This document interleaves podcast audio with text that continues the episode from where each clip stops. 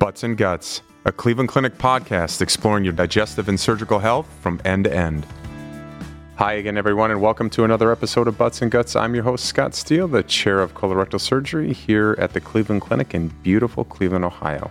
And today we're going to talk a little bit about something that many of you may struggle with out there, and that's staying healthy during the holidays. And I'm very pleased to have our expert on here, Julia Zumpano, who's a dietitian in Cleveland Clinic's Digestive Disease and Surgery Institute. Julia, welcome to Butts and Guts. Thank you so much for having me, Dr. Steele. So, uh, we want to get a little bit about your background, where you're from, where did you go to school, and how did it come to the point that you're here at the Cleveland Clinic? Yeah, so I began my um, education at the University of Akron. I'm from the Akron area and then came to Cleveland Clinic to do my dietetic internship. And then after my year long internship, I got hired on and have been here ever since. So it's been almost 18 years. That is absolutely fantastic. And so today we're going to discuss a little bit about eating healthy during the holidays. So, to start, what have you found to be one of the greatest concerns that people have when it comes to eating during this time of the year? So I think really the length of the holiday season is the most challenging because it, you know, begins around Thanksgiving time and then it extends past New Year's. So I think the length of the celebration is really, you know, you're looking at almost two months of time where, um, you know, we're celebrating and, and indulging and enjoying. And here in Cleveland, you know, the the weather is not necessarily on in in, the, in our favor for act outdoor activities and it gets dark very early. So I think it's just that whole combination um, leads to more comfort eating, more socializing, more heartier meals. Um, and then, you know, we might be going to bed a little earlier so we're you know a little less active during that time of year so i think it's just uh, that whole combination of that environment that that makes it the most concerning and provides the greatest challenge. Julia, I, I got to admit that I get up early in the morning and I am always hungry. So I hear that breakfast is an important meal of the day. So let's just say I got a holiday brunch. Uh, should I still get up and eat a little bit of breakfast? Great question. I really think it depends on your body.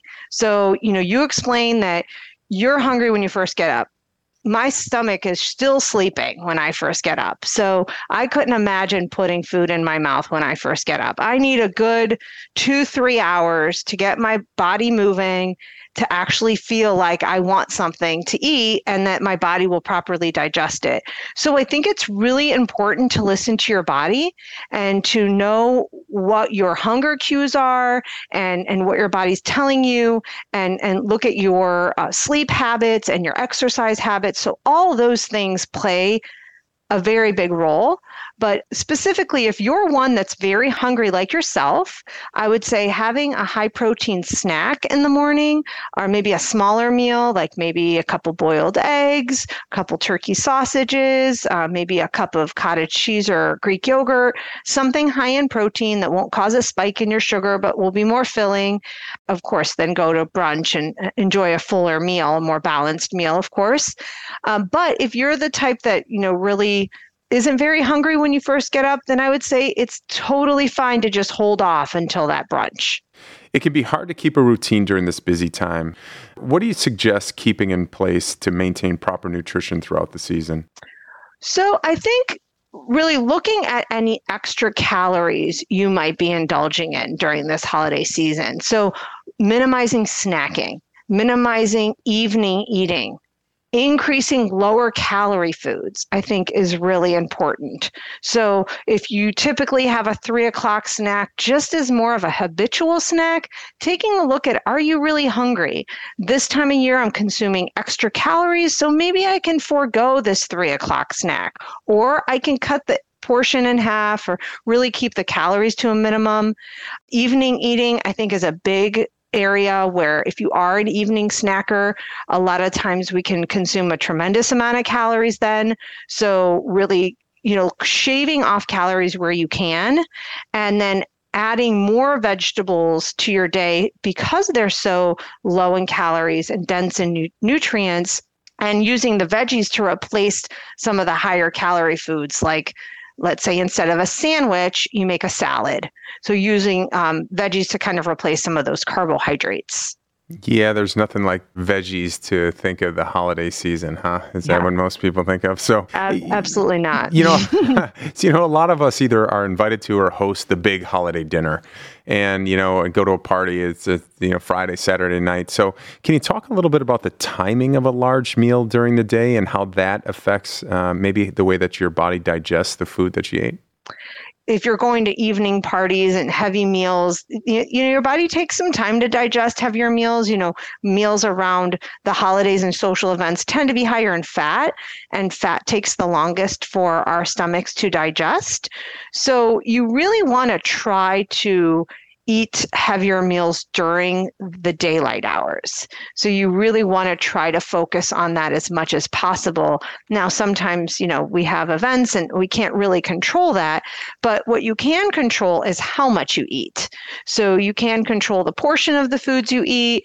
You can try to have a, a, nice snack before to curb your appetite if you feel that's helpful for you. Um, but really looking at what other meals you've had during the day and, and how dense they were, and trying to really front load your calorie and diet intake, meaning front loading in the beginning of the day. So, truth or myth? Overall, it's just as important for children to maintain good nutrition during the holiday season as adults. I absolutely think that's true. So, children are growing, they're growing and thriving more than we are. So nutrition is almost more important for them than it is for us. And I think it's important from an internal standpoint and, and their growth and their development and their nutrient intake, but also from a standpoint of habits. So, a lot of the habits that we develop and practice started in our childhood or, or adolescence or early adulthood, where if we can instill good habits in children now around the holidays, it will be a lot easier for them to maintain that throughout their life. You know, one of the things that you mentioned is kind of these extra calories and calorie shaving. So, in in the holidays, there's the candy jar here, the cookie plate there, all the other thing. So, what's one tip for offsetting any extra indulgence during the holiday season? Well, my number one tip would be increase activity. Any little time, any little walk you can squeeze in, any 10 minutes of push ups or sit ups in the morning, even if you have a break between patients, if you're in healthcare or, you know, a, a break between meetings, anything you can do to add activity is going to be key for you. Because of course avoiding the t- candy jar and the cookies and the holiday treats would be of course a, a great first start but you know it's also fun time. And and a lot of times we do get joy from eating and we don't want to take away that joy but of course we don't want to accumulate extra calories that will incorporate weight gain. So I think activity is key. And it doesn't, a lot of people think of exercise as I have to go to a gym, get dressed, drive there, do at least 30 minutes. I mean, five minutes every single day in between meetings or in the morning or before you leave work or before you go to bed, whatever the case might be, if you can squeeze let's say three five minute exercise increments, you're at 15 minutes. If you do that every day, you've really accumulated a, a, great exercise routine and has have burned you know at least 100 or 200 calories while doing it. So i think that's key. So i have a lot of friends and family members that uh, constantly drinking uh, ice cold water and uh, talking about hydration and the benefits of that. So uh, can staying hydrated during kind of this extended meal period prevent you from overeating for for most people it does some cases it doesn't it's not as effective as others but i do think water can be very filling um, so some people do like ice cold water if you do drink your water room temperature or slightly cool you tend to drink more so the cold water can be cold on your teeth. It's tough to chug it and tough to drink a lot of it. So it has been shown that people who drink more of um, a room temperature or slightly cold water, consume more. So even if you struggle getting in enough water, maybe try that and see um, if that helps you increase your water intake. And uh, it's also a little bit easier for you to your gut to handle. So then the dirty little secret of holidays, and that's alcohol, and maybe some of the hidden calories in alcohol. Can you talk a little bit about that? Obviously, that's parties, you're out, you're festive, but you know, can you talk about the, those hidden calories? Is that real? Is that something that's out there? Yes, absolutely. Uh, you certainly can indulge in a lot of calories from alcohol. We have you know eggnog during the holidays and a lot of seasonal drinks that tend to be made with maybe you know apple cider with the whatever your liquor is. And those are such high calorie drinks that i always advise my patients to consider those almost as a dessert. If you've given yourself let's say you know you, you've kind of made a goal of not exceeding three desserts a week during the holidays i would count those heavy drinks as almost a treat or as a dessert and if you do just really enjoy those heavy drinks have one and then offset with lower caloric beverages if you're going to have more than one or again offset with more non-caloric liquids like water um, iced tea hot tea, coffee, something of that sort. But just really offsetting the calories by minimizing the portion and, and accounting for it as you would other indulgences around the holidays. So maybe one of the other things that is out there, and it's both on a daily basis, then I've even had friends on a weekly basis, and they talk about it. This is my binge day. So they're doing great on Monday through Friday, and then they crush it with calories on a Saturday. Or conversely, on a daily basis, should we have six small meals a day, or can we not eat all day so that we can really have that dinner that we want with that large meal? What about those two things? Uh, so I think this is again case dependent. So I'm not a fan of the concept of binging. I think it leads to unhealthy eating habits. So I like to look at it as I'm going to eat healthy throughout the week and I'm going to indulge on this meal.